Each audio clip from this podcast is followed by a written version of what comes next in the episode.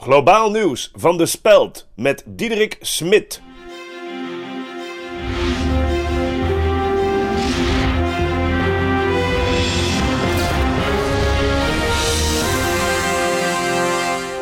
Een nieuwe aflevering van Globaal Nieuws. Van harte welkom en we beginnen met het nieuws.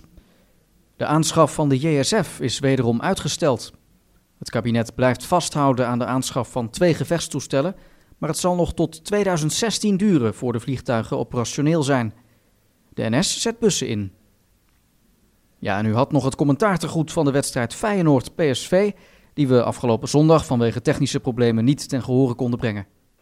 Wijnaldum nu aan de rechterzijde van het speelveld. Goed uitgevoerde 1-2 met Toivonen.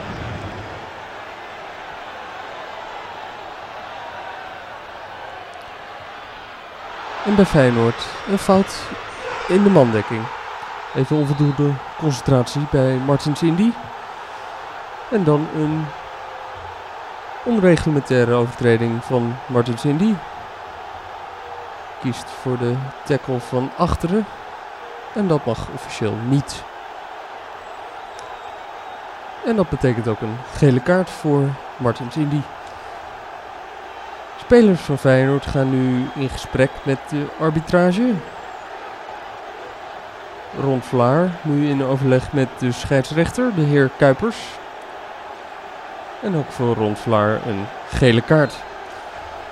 En dan gaat de beurt weer over naar PSV Eindhoven met een directe vrije trap op 24 meter van het doelgebied. Dries Mertens nu in opperste concentratie.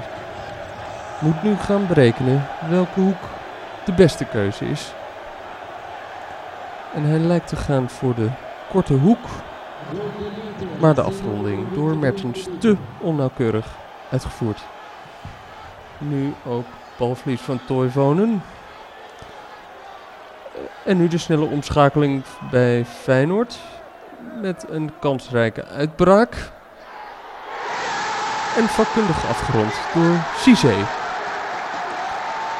En dus is de stand nu 1 tegen 0 in het voordeel van Feyenoord.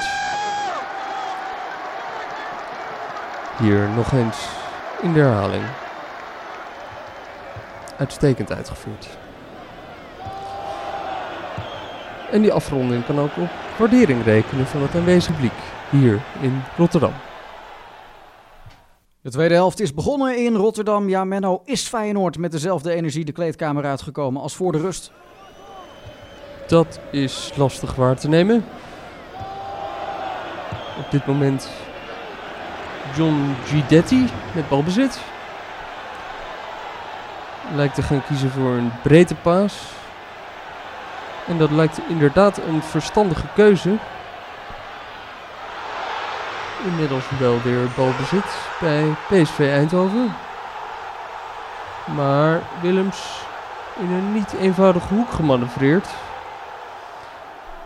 En Schaken kiest ervoor de bal over te nemen en te scoren in de korte hoek. En dat lijkt een tactische keuze te zijn. Want op die manier is de tussenstand inmiddels 2-0 in het voordeel van Feyenoord. Slimme zet dus van Ruben Schaken. Ja, u hoorde Menno Koolhof tijdens de wedstrijd Feyenoord-PSV, die dus afgelopen zondag eindigde in 2-0 in het voordeel van de Rotterdammers. En tot zover deze aflevering van Globaal Nieuws. Heel graag tot volgende week, dan zijn we er weer. Een goede nacht. Dag.